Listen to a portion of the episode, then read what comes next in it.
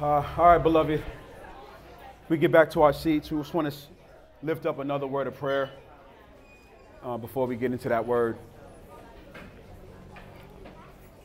While, um, while Pastor Martisha was praying, um, my heart was just convicted to pray again uh, for those, those people in this country who have experienced a lot of hardship the last couple of weeks.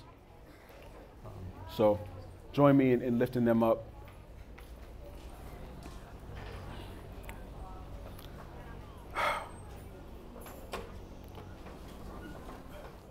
Father, I know we I know we believe, but help help the areas of our unbelief this morning.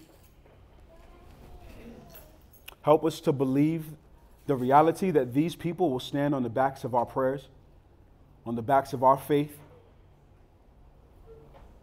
That's what will hold them erect, whether they know it or not. For all humanity folds apart from you. Lord, I think of those kids.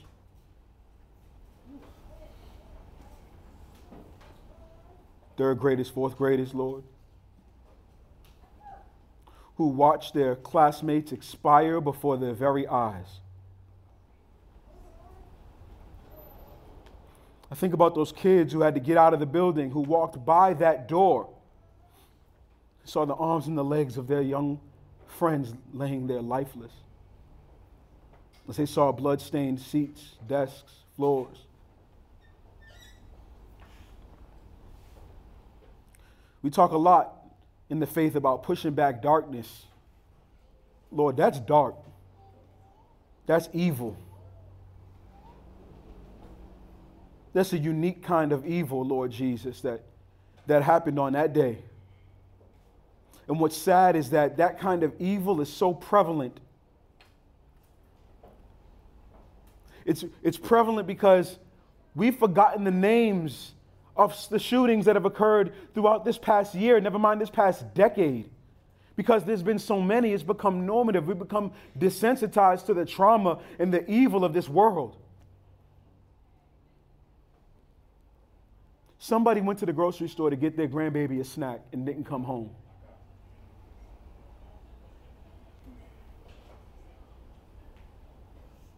Somebody just went to go fill their fridge to spend the little bit of money they had to feed themselves, their nieces, and their nephews,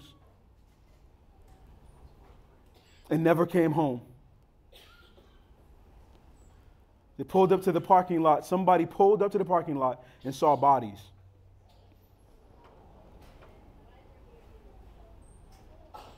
Lord Jesus, don't allow your saints to be quiet anymore. Don't allow your saints to stand idly by and do or say nothing. Convict our hearts of our idleness, convict our hearts of our callousness. We ate lunch that day like it was nothing. But Lord, you call us to grieve with those who are grieving, to uplift those who are low, to preach the gospel to the souls that are dead to be bold about the truth in which we have, that gospel truth that we hold, that we say we believe so much in, but we hold within the confines of our lips, not to unleash on people, maybe because we need help in our unbelief. Lord, I have desires and cries for justice.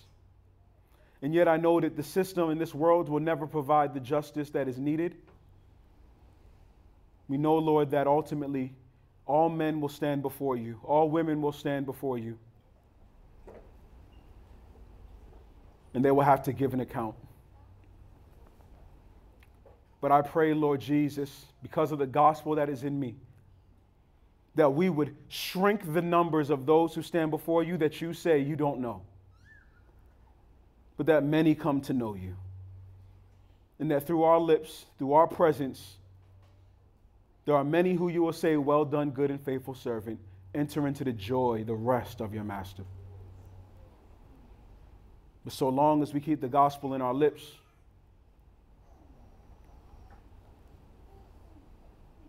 that phrase will not be uttered. We are the means by which you have saved this world, the gospel from our mouths. Romans 10. How shall they hear without a preacher, a speaker, a man or a woman with the gospel in their mouth? And so, Lord, would you fill us with your spirit this morning? Would you help us to grieve with those who are grieving? Would you help us to be bold as lions, but gentle as doves? Would you help us to be unafraid and unashamed of the Jesus we worship? Will we say his name loud and proud? Because we owe all things to you, O Lord.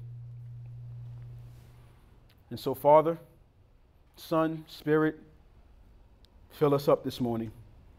Encourage us and lead us closer to you in Christ's name. Amen. Good morning, Pastor Canaan.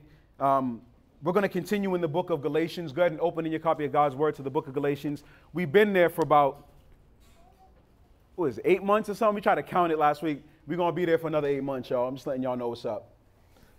Galatians, we in chapter 4. And last Sunday, we covered this one verse the, in Galatians chapter 4, verse 12. Can y'all hear me okay? Okay, cool. Uh, Galatians chapter 4, verse 12. It says, I beg you, brothers and sisters, become as I am, for I also have become as you are. And we didn't consider this second portion. We'll consider some of that today. But just for the sake of review, we considered first the gravity of those first three words I beg you. What we tend to do is read over those words and we forget that those words are, are words of desperation. We beg when we don't have the power to affect the change we desperately want to see happen. That's what we do. So when I lack the ability to change something that I desperately need and want to see changed, oftentimes we will beg, not in what we see on TV, like on my hands and knees and I'm pleading and I'm shaking. No, but I will give my all. I'm literally on my knees and I'm like, bro, I'm pleading with you. Hear me. That's begging. That's Paul pleading with the Galatians. Hear me, please hear me. And he's pleading with them because this is a situation of life and death. Your standing before God is the most important reality that you will ever have to face in this world. For all men will have to stand before him. Whether you think so, believe so, or not. Paul wants these Galatians to stand before him, to stand before the Lord God with confidence, not in their own abilities, but confidence in that the Lord Jesus has redeemed their soul. And that he will say, as their judge, Well done, good and faithful servant. Paul is begging them and pleading them through, with them through reason, through empathy, and he's going to recall their love for one another.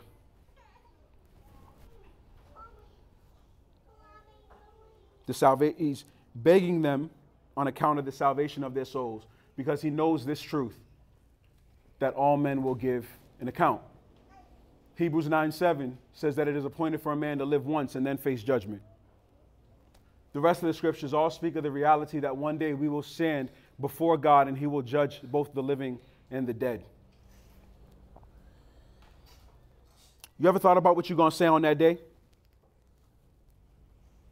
When you stand before the judge, jury, redeemer, and executioner of all of humanity, of all of creation, what are you going to say when you stand before Him that day? A right standing with God is what you need. Let me tell you how you don't get a right standing with God. It's not through a trite, me and God are okay. That doesn't work. It may soothe you for about five minutes, but as soon as you're back in the soberness of your mind and you're thinking through the realities of all of eternity, you know that that statement holds no weight and no water. Me and God are cool. Nah, B. That doesn't hold water. Another way that you, you don't attain a right standing with God is through some spiritual scale by which your good deeds outweigh your bad deeds. That's not also not how God rolls. Newsflash, your good deeds will never outweigh your bad. That's just what it is. If we could put a, a, a scope, you all seen the Truman Show? Where they had the cameras on homeboy 24 hours a day? Now imagine we had that, all guilty already. But then imagine we could put your thoughts on the big screen the evils and atrocities of thoughts you had just this morning. Another way that you don't attain a right standing with God is through a dogged adherence to the law. That's what the Galatians, that's what Paul is pressing into the, to the hearts of the Galatians. It is not through a dogged obedience to the law that any man, woman, or child will be justified before God. That's not how you get a right standing before me, by adhering to a law. Beloved, that's what we do and believe as well, oftentimes in our context. Beloved, a right standing before God is the result of a living faith in Jesus. That's how you can stand before God. If you have a living faith before Him, if you actively relinquish your false sense of control and entrust your mind, body, and soul to the person and work of Jesus. And by entrusting in Him, He is able to uh, uh, impart on you mercy. This is what the scriptures say Titus 3. He saved us, not by works of righteousness that we had done but according to what? His mercy. When you stand before the judge of the living and the dead, you don't stand on your own merits. You don't stand on your trite sayings in your head. None of that will please. You stand on the person and work of Jesus Christ alone because his life, death, and resurrection satisfies God's wrath. Yours does not. Through the washing of regeneration and renewal by the Holy Spirit, he poured out his spirit on us abundantly through Jesus Christ our Savior, so that having been justified, how? By his grace, we may become heirs with the hope of eternal life. That's it. It is mercy and grace. Mercy, not getting what you do deserve. Grace, receiving the blessings that you don't deserve. This is how the kingdom of God operates. The false teachers in Galatia are trying to convince the Galatians of the opposite. That in order to have a right standing with God, they had to adhere to God's law, and namely, they had to be circumcised before they could be considered to be truly God's people. You got to do this thing in order for God to say you Gucci. But that's not how to, that's not that's not the ways of the scriptures. Paul's not allowing this false truth to stand. If you look in Galatians in chapter 5, we looked at this last week as well. Galatians 5, he says, Take note, I, Paul, am telling you that if you get yourself circumcised, Christ will not benefit you at all. You see that?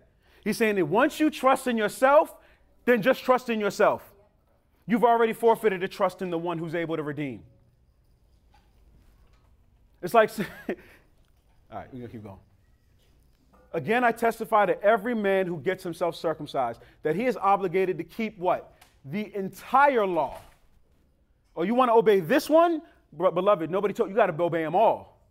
If you're going to trust in the law, you can't trust in one portion of the law, you got to trust in all the law. You're going to hold up all the law? You don't know all the law. How you going to hold it up? You who are trying to be justified by the law are alienated from Christ. You are fallen from grace. Paul is giving them theological truth, which is part, almost more than half of this book. He's reasoned with them from the truth of the scriptures. And now we're going to see him empathizing with them and speaking to them in terms of their history together. I beg you, brothers and sisters, become as I am, for I also have become as you are. But this week we're going to look at this second, oh, the second portion of it. Oh no, wait, no, we're not. What is this? What is this section? What does this mean? We're going to still recapping from last week. So what Paul is saying here is what my next slide was saying until I clicked it away. There we go. He's saying to the Gentiles, he's telling them to the Gentiles and Jews, become as I am. He's saying, Gentiles, beloved, the, the Mosaic law wasn't and isn't for you. You're free from the law of Moses, beloved. You're, it wasn't for you, Exodus 19. This is for God's people. But he's also speaking to God's people. Now, that doesn't mean as we talked about a few weeks ago, that Gentiles can't sin. Remember, we, we kind of unpacked that. Sin existed before the law. That's why death reigned from Adam to Moses. You can contradict God's character and nature prior to him ever giving you a command not to. Remember, we talked about them house rules? The kids know what's up, even though you ain't got to make it explicit. Once you make it explicit, though, it's a problem if they break that mug now. But they already know what respect and love is, and they know how to, anyway.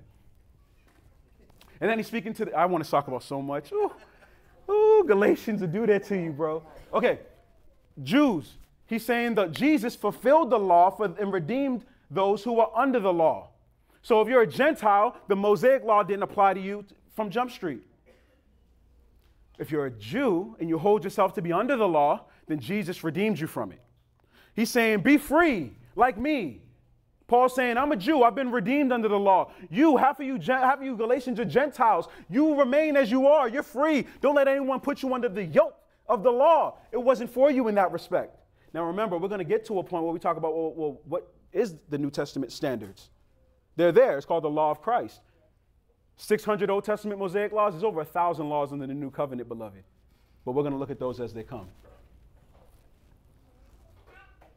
Paul is trying to push home this reality. Don't read that yet. I'm going to read it. I pushed it by accident. Paul is trying to push home this one truth that both Jews and Gentiles are both redeemed by the same Jesus, the same blood, the same cross, and the same resurrection. There is no favoritism with God. His Son redeems all humanity. Now we can read this passage. Romans 9, it says, And what if He, that's God, did this to make known the riches of his glory on objects of mercy that have been prepared beforehand for glory. On us, the ones he also called, not only from the Jews, but also from the ethnos. Ethnos meaning what? Gentiles, someone of a completely different nation. So when someone tells you that salvation is only for the Jews, beloved, not true. The ones he also called, that's God initiating the redemption of somebody who's not a Jew. Y'all see that? So much there, beloved. Whew. All right. Whom he also called both from the Jews and the Gentiles. As it also says in Hosea, I will call not my people what? My people. Those who used to be far off, those Gentiles who didn't know me, weren't intimate with me, no, they're going to be called my people. And she who is unloved, I'm going to call her beloved. And it will be in the place where they were told, You are not my people. There they will be called sons of the living God. What then should we say? Or what should we say then? Check this out Gentiles who did not pursue righteousness have obtained righteousness. Namely, the righteousness that comes how? By obeying the law? Is that how they got it? No, beloved, they received it by faith. But Israel, pursuing the law of righteousness, what did they get? They did what? Capital N. Not achieve the righteousness of the law. Why? Remember, if you get yourself circumcised, Christ will not benefit you any. They've already chosen to trust in themselves. When you trust in yourself, you've, you've by category taken everybody else out of that station. It fits one. He has not achieved the righteousness of the law. Why is that? Because they did not pursue it by faith, but as if it were by works. They stumbled over the stumbling stone. Brothers and sisters, my heart's desire and prayer to God concerning them, these are the Jews Paul speaking about, concerning them is for their salvation. I can testify about them that they have zeal for God, but not according to knowledge. Since they are ignorant of the righteousness of God and attempted to establish their own righteousness, that's what they're doing. And beloved, that's what we have to stay away from, trying to establish our own righteousness. When we're making wagers with God, God, I'm going to do this, so you respond like that. No, doesn't work that way. Since they were ignorant of righteousness, they, they were ignorant of the righteousness of God and attempted to establish their own righteousness. They have not submitted to God's righteousness. For Christ is what? The end of the law. Become as I am. Remember? Jew, be free. Gentile, be free. Christ is the end of the law for righteousness for everyone who believes. This is the message of faith that we proclaim. If you confess with your mouth that Jesus is Lord and do a lot of good works, you will be saved. That's what it says. Read it, beloved.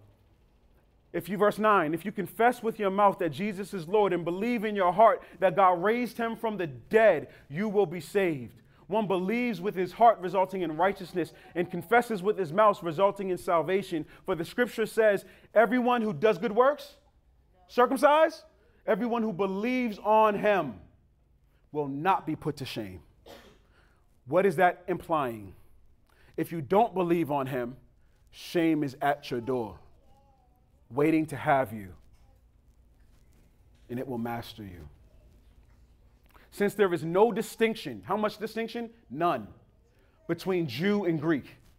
Because the same Lord of all richly blesses all who call on him. For everyone who calls on the name of the Lord will be saved. If you want another cross reference for that, go ahead and read all the chapter of Ephesians 2. And thus Paul says, I beg you, brothers and sisters, become as I am, a freed man. Become as I am, for I also have become as you are, Gentiles. And then he says, You have not wronged me. This is what we're picking up. Paul is basically saying, Family, I got no beef with you. Because Paul's telling them something hard. They're in the middle of false teachers on one side, Paul, the one called by Jesus, on another side, and they're hearing conflicting reports. And sometimes when we have hard truths to say, the, the recipient ends up not liking us for that. And so Paul, and that's literally what the text is about to say. I just said it too early. And literally the text is about to say that. He says, I got no, I got no smoke with y'all. I got nothing but love for y'all. I just can't understand how and why you're buying into this nonsense about being and keeping the law and being circumcised when you have Jesus and the gospel right before you. This is what he's saying. He's like, beloved, the gospel's right there. It's for you. But you keep believing this, this nonsense about having to earn something before him. I'm perplexed. Paul is saying, this is why he said this in the beginning. In Galatians chapter 1, remember we did this about eight months ago. He says, I am amazed that you were so quickly turning away from him who called you by the grace of Christ. He's shocked, he's amazed, he's astounded. And you're turning to a different gospel, a different means of salvation that is no means of salvation. That's why he says, not that there is another gospel, but there are some who are trying and troubling you and want to distort the gospel of Christ. Paul wants his spiritual children to walk in spiritual light. That's all Paul's after. I want my spiritual children to walk in spiritual light, just like any good shepherd. My desire for you guys, as one of the shepherds of this congregation, is that my children, my sheep, walk in light. I want you to believe truth. That's why we try to provide every means possible to get your eyes in the text. Don't follow me, believe me. Why do you think we got 7,000 cross references? Believe the text.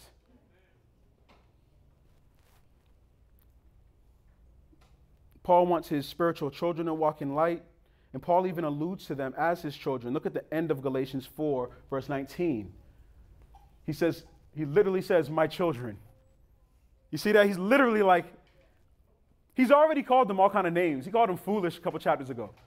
Right? He's already made, he's already, and this is what we do with our kids. It's like, what do you, ah, there's a passion to want them to walk in truth, and that even frustrates you. Why? Because you don't have the ability to accomplish the thing that you so desperately want. So you get frustrated, you call them foolish, you beg. Paul just doing what we do. He's like, My children, I'm again suffering labor pains until Christ is formed in you. That's a, a sweet analogy that Paul is using there labor pains. Because the birthing process is painful yet the most comforting process. Scripture even talks about you, this, this, this reality that you're, you're giving birth, you're, you're passing a child through your body, and all of that pain and anguish disappears once that baby is placed on the chest of the mother. Right? But this that doesn't discount all the pain and anguish. I know that's not everybody's testimony. Some of y'all was like, no, that mug hurt, dog. I don't know what you're talking about. I was like, get that stink baby off me, these slimies, wipe them off. I know. I'm just saying in general, okay? Allow the, allow the analogy to flow. Come on with me. Y'all playing with me. That was some of y'all. Don't raise your hands, please. Teaching a baby, teaching a child to walk in light is extremely difficult. You all have nieces and nephews. We have little cousins. We have sons and daughters. Teaching them to walk in light is hard, and oftentimes it's heartbreaking because it pains us when we see them make bad choices, when we see them believe lies, when, when, when their little hearts are crushed because they realize, you know, Christmas is not about Santa. So he's not real? Yes, baby, the world been lying to you forever. I get in trouble about that. I'm just telling you what the, I tell my kids, my kids know what's up. I hope y'all kids know what's up. They in here. It's about Jesus. It's about the, it's about the, our Lord who redeems us. Anyway, woo, we'll talk about that too.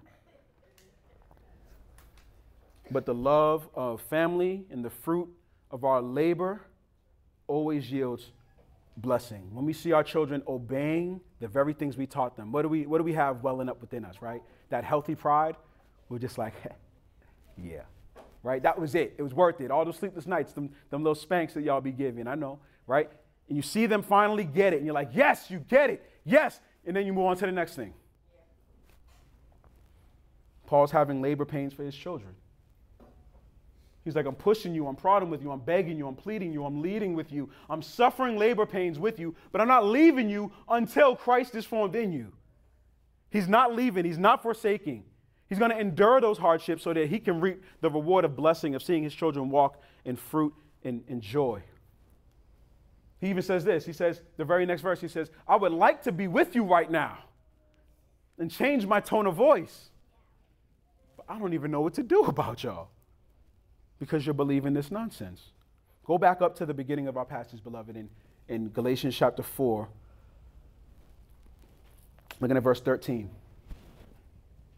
Remember, we kind of recapped chapter 4, verse 12. Now we're moving into chapter 4, verse 13. I know I jump around a little bit, my bad. I got a little problem. He says, Paul says to the Galatians, he says, You know that previously I preached the gospel to you because of a weakness of the flesh. Beloved, I want y'all to know this. There's a lot of speculation as to what this weakness is. And there is no, uh, there's no hard, dogmatic conclusions. However, I do believe that the weakness in Paul's flesh has to do with his sight and his vision. The text itself tends to lead us in that way. What's the weakness in Paul that caused him to preach there? His vision. Look at verse 15, beloved. Where then is your blessing? He says, For I testify that if possible, you would have torn out your eyes and given them to me, Paul says. That's just a few verses later. At the end of Galatians, Paul says this in, in chapter 6. Look at what large letters I use as I write to you in my own handwriting. Those of y'all who got these things on, take them off and try to write what y'all doing. Right? Because you got to see where that stuff connect. Again, there's not dogmatics there, but many scholars, and, and I'm, not, I'm no scholar, but I, I also believe that Paul was likely traveling through the, the region of Galatia, because remember, Galatia is not a city, it's an area of churches, and he's traveling through there. And we don't know what happened, but something happened that caused him to stop in that region concerning his eyesight. Whether he was alone traveling or he needed to be the one who was guiding, I don't, I don't know. We don't know. But something caused him to stay there and remain there. And that's why he says, I first preached the gospel to you out of a weakness. It's almost like I was placed here. I, I wasn't planning on stopping originally. I was going to move. I was going through. I was on my way somewhere. And now I'm here. And if I'm here, might as well go ahead and get to work, huh? That's a message for some of y'all. Whoo! Where does God have you? And are you too busy complaining about the situation or are you willing to do what God has called you to do in the situation you're in? Oh, man! The album coming out 2015, y'all. The album coming out. His mentality is like, this is where God has me, and this is where I'm going to be faithful. And he even says that to them by saying, I, I only preach the gospel to you because I had this weakness in the flesh. Now, if it's not that, beloved, I don't know what it is. I'm not going to be dogmatic where the text isn't dogmatic, but it seems to be his vision, it seems to be his sight that is ailing him. Look what he says. He continues in, in verse 14 of Galatians chapter 4. He says, You did not despise or reject me, though my physical condition, now we know it was physical. You can't spiritualize it no more, right? Because my physical condition was a trial for you. On the contrary, you received me as an angel of God, as Christ Himself. It was hard for them to deal with Paul's issue, but they received him, they loved him, they cared for him, just like children would for their parent. And then he says to them, Where then is your blessing? For I testify that if it were possible, you would have torn out your eyes and given them to me. Paul's just relating. You see what he's doing? He's just saying, Beloved, don't forget our interactions together. I had this problem, probably a visual issue. I had this problem, and it was even hard for you to deal with me, but you loved me. You received me. You led me by the hand to the table to eat. You, you would have torn out your eyes for me. You, you loved me so much. It was a trial for you. And he's saying, Beloved, remember this. Because when I tell you something hard, see, our world got us so caught up in the cancel thing. Oh man, I'm going ahead. I want to skip ahead. We're going to get there. Hold on. Paul is simply reminding the Galatians that there was tangible emotional connection and love mutually between them. I came to you with the gospel of truth. I spent my all for you in a place where I was not planning to do, and then you received me, loved me, and served me. We have history. We love one another. You are my beloved children. And then he says this So then have I become your enemy because I told you the truth? That's Galatians 4:16. He leans back on all that he's done and all that we've been through together. He says, Have I now become your enemy because I told you the truth? This is where we, I'm going to go to, forget, I'm just going to skip to that section now. This is where we as Christians need to learn to be humble, to receive criticism, to kill our pride, and quite frankly, just need to grow up. This is where adults just need to grow up. The culture has caused us to be brittle, fragile people. As soon as someone says something I disagree with, oh, I'm all in a tizzy, and now I'm canceling you because I don't like what you said. What kind of second grade nonsense is that? Beloved, relationship is hard. Your closest friends are going to tell you stuff that's hard. You're going to have problems with them. You're going to disagree with them. You may even fight a little bit with them. Expect this reality. This is what family does. But what family does not do is cancel one another because we're speaking what we perceive to be true and helpful for them. We got to stop the nonsense because the world is going to lead us to continue this nonsense, but we don't follow the trials and trail, the, the, the trailways of the world. We follow the truth of the text. We don't allow our beloved people, our brothers and sisters, even in this room, who disagree on a multitude of things, to be divided over nonsense. We talk that mug out. We're quick to listen, slow to speak, slow to get angry. That's what the scripture says. That's what we do. That's how we interact. Because oftentimes the truth that they have to say to you, there's truth in it, whether or not the whole thing is true in total. Oftentimes they're seeing something, they don't know the whole story, but there's truth in it nonetheless. And our job is to receive the nugget. Maybe the whole thing is true. This is what the scripture says in, in, in uh, Proverbs 13:10. Arrogance or pride or thinking you got it together, what does it do? It leads to nothing but strife. But wisdom is gained by those who seek advice, those who are quick to listen.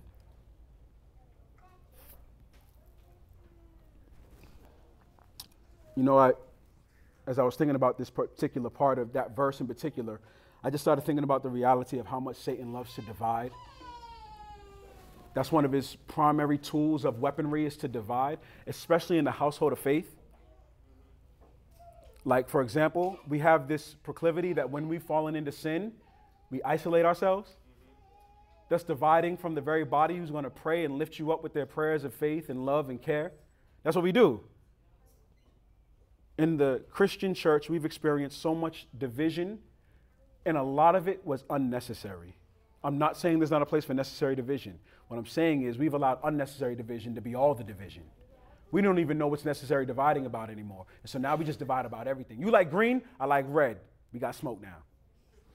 It'd be that silly sometimes from outside looking in, but the culture has trained us in such a way where that's big for us. That's a big deal now. We're so sensitive. Everything's a big deal. I'm, I'm always offended. Beloved, what happened to giving each other the benefit of the doubt and thinking well of, of the other individual who's speaking to you first? and then calling out the truth of whatever it is that they've spoken, if it be false or not true. Satan loves to see a culture of division and hostility dripping from the hearts of Christians. That's his scheme. This is what the scripture says. This is Jesus' words. He knows that if a kingdom divided against itself, that kingdom cannot stand. That's large scale. And then where does he take it? He brings it right to your house. Y'all see that? Us and then you. If a house is divided against itself, cannot stand? Y'all all know what that feel like. All y'all got smoke with auntie, uncle, somebody, cousin, somebody.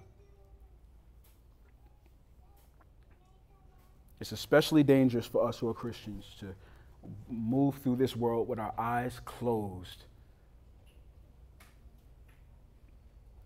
If our eyes are open, we won't divide over foolishness. We'll talk them out. We'll agree and we'll disagree but we will not divide. We have to fight for unity, we have to fight for peace. We have to put on our big boy pants and view the, the, the word of warning for what it is. Y'all know that warning is a love word? I don't warn people I don't love. I let the back truck hit them. Right? Truck's coming. Shh. That's what we do to those whom we don't love. But when we love that individual or there's love in our hearts for that individual, we say, Move. We warn, we scream, we call out. This thing is to kill you if you don't fix this, bro. Sis, it's to kill you. You do still doing that? Stop. It can be harsh. It can be tough. But it is a warning of love. Look what James says. James says, Brothers and sisters, if anyone among you strays from the truth and someone turns them back, that person, uh, let that person know that whoever, whoever turns a sinner from his, the error of his ways will save his soul from death and cover a multitude of sins. Amen. Beloved, it's unloving at best and downright cruel at worst to see someone in need of warning and yet remain silent. And so Paul is saying to them, Beloved, am I now your enemy because I've told you the truth? I'm warning you, beloved children, because I love you. If I didn't love you, I'd let the false teachers say whatever they want about you. But I'm standing in a place where I didn't plan to be, and I ain't budging because they here, distur- they're here disturbing you. They're distorting you. They're leading you astray. That's what a shepherd does. That's what Paul is doing. I'm not letting anybody turn you all astray. I'm going to stay here as long as they here. And until they move, I ain't moving. Don't be foolish. See through the facade. They're talking the sweet nothings of nonsense to you. See through it. Now, as an aside, I was going to, I don't know if I have time to do this or not, but I'm going to do it anyway. We have to do it like this. Therefore, as God's chosen ones, holy and daily, we have to do this. We have to put on compassion as we warn. We have to do it in kindness, in humility, gentleness, patience. We have to bear with one another. We have to forgive one another if anyone has a grievance with another. Just as the Lord has forgiven you, so you also are to forgive. Above all, we have to put on love, which is the perfect bond of what? Come on, the text saying it, Doc. This is how we warn. We don't come in there with the sledge, we come in there humble, contrite, bold. And at the end of it, if we don't let the world have its way, we will end this thing eating chicken together at the local wing spot, unified. And let the peace of Christ, to which you were called, in one body, rule your hearts and minds, and be thankful. But instead, instead of godly truth and godly warning, these false teachers that are in the, the, the area of Galatian are trying to woo these people. Galatians 4:17, he says, after he says, Am I not your enemy for telling you the truth? He's saying, Beloved, these false teachers, they're doing what? They're courting you eagerly, but not for your good. I almost had the scripture and I pulled it out last second. Faithful to the wounds of a friend. He's like, I'm warning you, I'm, I'm pricking you, I'm poking you for your good because I care about you. These dudes are singing sweet nothings in your ears, and it's not for your good. It's not, it's not, it's not for your good, beloved. They court you eagerly, but not for your good. They want to exclude you from me so that you would pursue them, courting them with smooth speech and false truth, so they could pad their numbers and pad their bank accounts at your expense. Beloved, I want to tell you this if anybody or any organization tells you that they're the only organization with the truth, run. Run fast. If they say they got the hidden truth, hide. Run from them. If any group or organization is pushing you towards a movement rather than closer to a person, namely the person of Jesus, run. That's not the place for you. They're leading you for their own glory. They want you to help them puff themselves up with your money and your presence and their numbers. Look at what we did rather than look at who has done for us who couldn't do. It's a starkly different message. I did leave it in here. Y'all thought I was lying. There you go, the scripture right there. The wounds of a friend are trustworthy, but look at this the kisses of the enemy are excessive.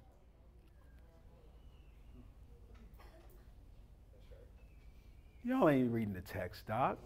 Look what Paul says. Now, the Spirit explicitly says that in later times, some will depart from the faith, paying attention to deceitful spirits and teachings of demons through the hypocrisy of liars whose consciences are seared.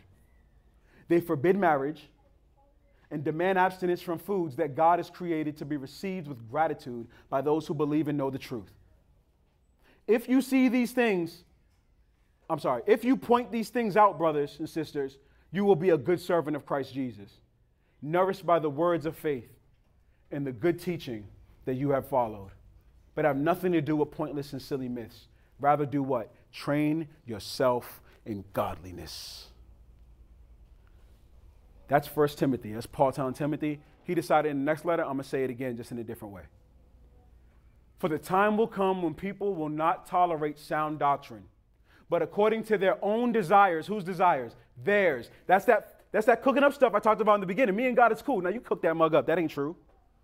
You just want to feel good. So what do you do? You accumulate teachers according to your own desires, and you multiply them. Uh, you, uh, you multiply those teachers for, uh, for themselves because they have an itch to hear what they want to hear. Beloved, I'm going to tell you right now, there will be times where I tell you things you don't want to hear. It pains me to do it, but I'm going to do it.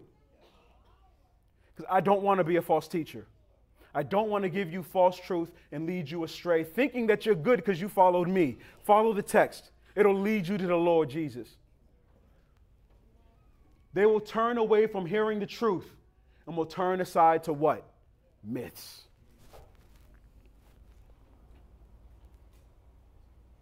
That's why Paul says this in Galatians 4 17 and 18. He says, They court you eagerly, but not for your good. They want to exclude you from me so that you would pursue them.